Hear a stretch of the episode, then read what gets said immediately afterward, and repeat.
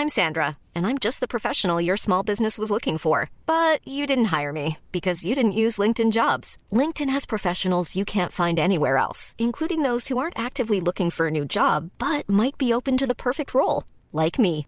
In a given month, over 70% of LinkedIn users don't visit other leading job sites. So if you're not looking on LinkedIn, you'll miss out on great candidates like Sandra. Start hiring professionals like a professional. Post your free job on linkedin.com/people today. Eu sou Mário Persona e essas são as respostas que eu dei aos que me perguntaram sobre a Bíblia. Sua dúvida é se basta crer em Jesus para ser salvo. Num mundo com tantas religiões, diferentes vozes falando o que pensam a respeito da salvação, você descobrirá que a maioria daqueles que se dizem cristãos acreditam mais nos seus próprios esforços do que em Jesus e na sua obra na cruz. A sua dificuldade está em saber como devemos andar depois de crer em Jesus como Senhor e Salvador. A resposta é clara na palavra de Deus. Deus salva você com um propósito, e este é bem explicado aqui: servir e esperar. 1 Tessalonicenses 1, de 9 a 10. Porque eles mesmos anunciam de nós qual, qual a entrada que tivemos para convosco e como dos ídolos vos convertestes a Deus para servir o Deus vivo e verdadeiro e esperar dos céus a seu Filho, a quem ressuscitou dentre os mortos, a saber, Jesus, que nos livra da ira futura. Existe um contraste muito claro entre a vida que alguém levava antes e depois de ser salvo.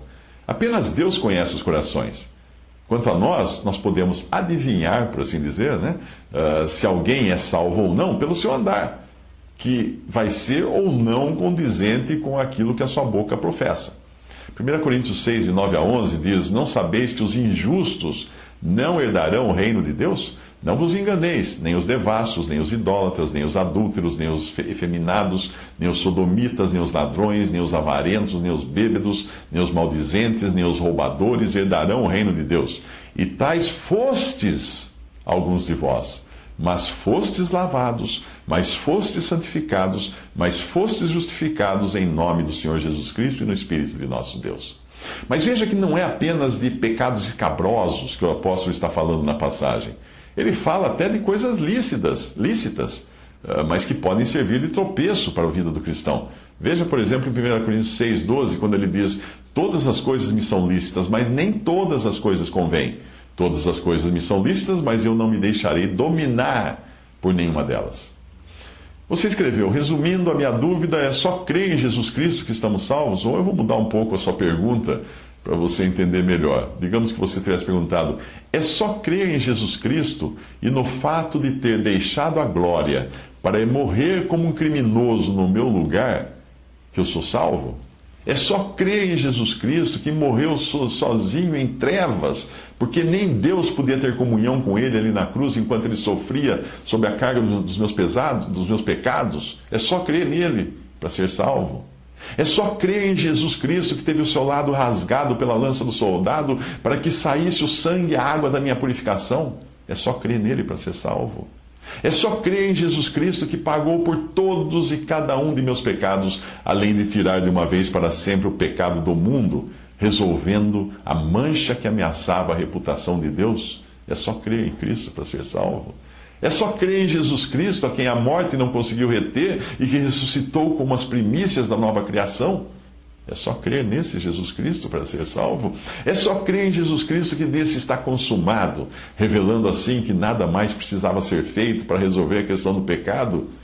É só crer nesse Jesus para ser salvo. É só crer em Jesus Cristo com a fé que vem de Deus e com a percepção de pecado e arrependimento que só podem ser consequência da vida que Deus nos dá através do novo nascimento.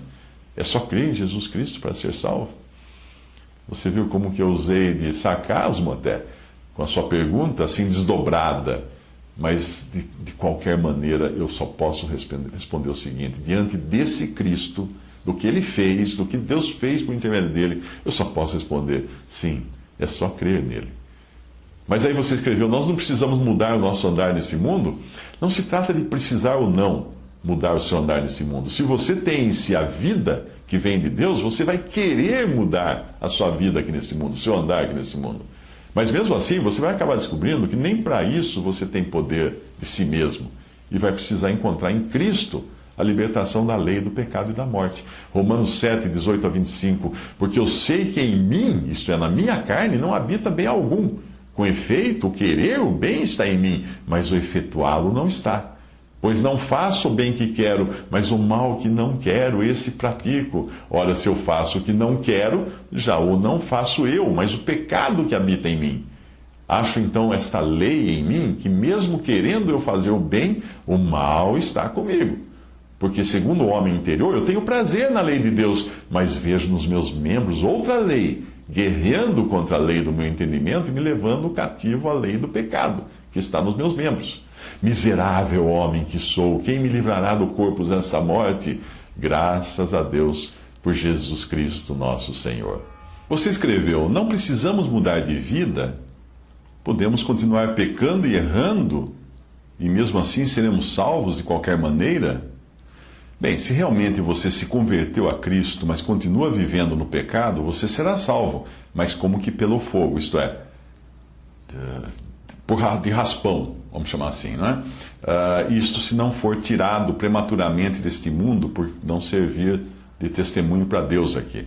1 João 5, 16 a 18 diz assim: Se alguém vir pecar seu irmão, pecado que não é para a morte, e aqui morte é morte natural, morte do corpo, orará e Deus dará vida àqueles que não pecarem para a morte. Há pecado para a morte, e por esse não digo que ore. Toda iniquidade é pecado, e há pecado que não é para a morte. Sabemos que todo aquele que é nascido de Deus não peca, mas o que de Deus é gerado conserva-se a si mesmo e o maligno não lhe toca. E em 1 Coríntios 3, de 12 a 15, diz: Se alguém sobre este fundamento formar um edifício de ouro, prata, pedras preciosas, madeira, feno, palha, a obra de cada um se manifestará. Na verdade, o dia a declarará, porque pelo fogo será descoberta, e o fogo provará qual seja a obra de cada um. Se a obra que alguém edificou nesta parte permanecer, esse receberá galardão ou recompensa. Se a obra de alguém se queimar, sofrerá detrimento, sofrerá perda, mas o tal será salvo, todavia, como pelo fogo. Você escreveu também: se cremos em Jesus Cristo, somos novas criaturas e passamos a agir diferente. Uh, por que somos novas criaturas? Bem, não sei se eu entendi bem a sua pergunta, mas a diferença entre um salvo e um perdido não está no fato de o salvo não poder cair em pecado, mas está sim no fato dele ter a quem recorrer quando cai e poder se levantar. Provérbios 24, 16 diz: Porque sete vezes cairá o justo e se levantará, mas os ímpios tropeçarão no mal. A diferença entre uma ovelha e uma porca é que ambas podem cair na lama, mas a ovelha sente-se mal, procura sair logo da lama, enquanto a porca gosta e prefere ficar lá se refestelando no barro. Veja o que a palavra fala, a palavra de Deus fala de homens que obtêm o conhecimento de Jesus Cristo intelectualmente apenas, e isso os leva até a se afastar de vícios, pecados, etc., ah, até que um dia é revelado que nunca realmente creram em Jesus. Veja essa passagem, 2 Pedro 2, 20 a 22. Porquanto, se depois de terem escapado das corrupções do mundo pelo conhecimento do Senhor e Salvador Jesus Cristo, forem outra vez envolvidos nelas e vencidos, tornou-se-lhes o último estado pior do que o primeiro, porque melhor lhes fora não, terem, não conhecerem o caminho da justiça do que, conhecendo-o, desviarem-se do santo mandamento que lhes fora dado.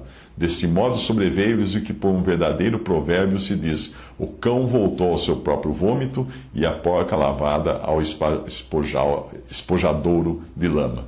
Veja que são pessoas que nunca deixaram de ser cães ou, ou porcas, é, porque voltou, só estavam fora, estavam limpos, estavam caminhando de acordo com a palavra de Deus, mas sem serem salvos. E aí, de repente, voltam para trás aquilo que eles sempre foram. Você escreveu, mas se eu só creio em Jesus, porém continuar a fumar pedras e crack, ainda assim serei salvo? Bem, se você for realmente salvo, de sã consciência e ciente do amor que Jesus teve por você, você não irá nem pensar nessa possibilidade de continuar levando uma vida que desagrade o seu Salvador. Romanos 8,15: Porque não recebestes o espírito de escravidão para outra vez estardes em temor, mas recebestes o espírito de adoção de filhos, pelo qual clamamos, Abba, Pai. Efésios 1:5, e nos predestinou para filhos de adoção por Jesus Cristo, para si mesmo, segundo o beneplácito da sua vontade. Você ainda não entendeu a diferença entre um filho adotivo e um empregado?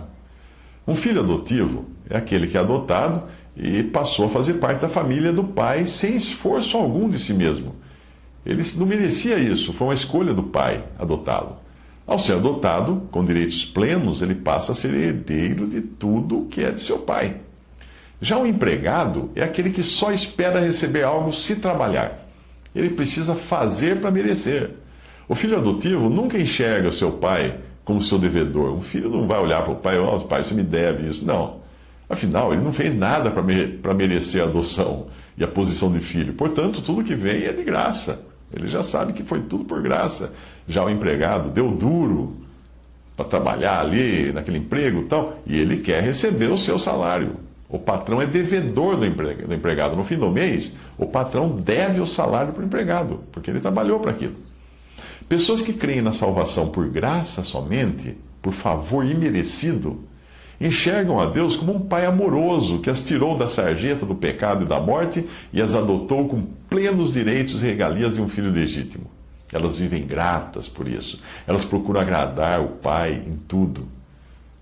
Filhos trabalham para o pai também, mas não para receber salário. Mas porque são filhos, eles já, eles já, têm, já desfrutam de tudo que pertence ao pai. Eles não precisam ganhar alguma coisa do pai, porque aquilo que é do pai é deles também. Não existem limites para o que eles podem fazer para o pai, mesmo porque não há uma relação de barganha do tipo toma lá, dá cá. O sentimento é sempre de gratidão por tudo que o pai lhes deu. Eles são herdeiros. Por outro lado, pessoas que acreditam que são salvas por obras, por boas obras, por merecimento, por sua fidelidade, e ainda acreditam que só permanecerão salvas se viverem uma vida correta e religiosa, elas enxergam a Deus, essas pessoas enxergam a Deus como um patrão que só pode exigir delas o que estiver no contrato e mediante pagamento de uma recompensa. Elas vivem com um olho na recompensa e se desesperam quando veem as coisas darem errado nessa vida. Aí elas concluem que das duas uma, ou não estão se esforçando o suficiente, ou Deus é injusto e não está recompensando como deveria. Em casos assim, alguns preferem até voltar a trabalhar para o antigo patrão, que é Satanás.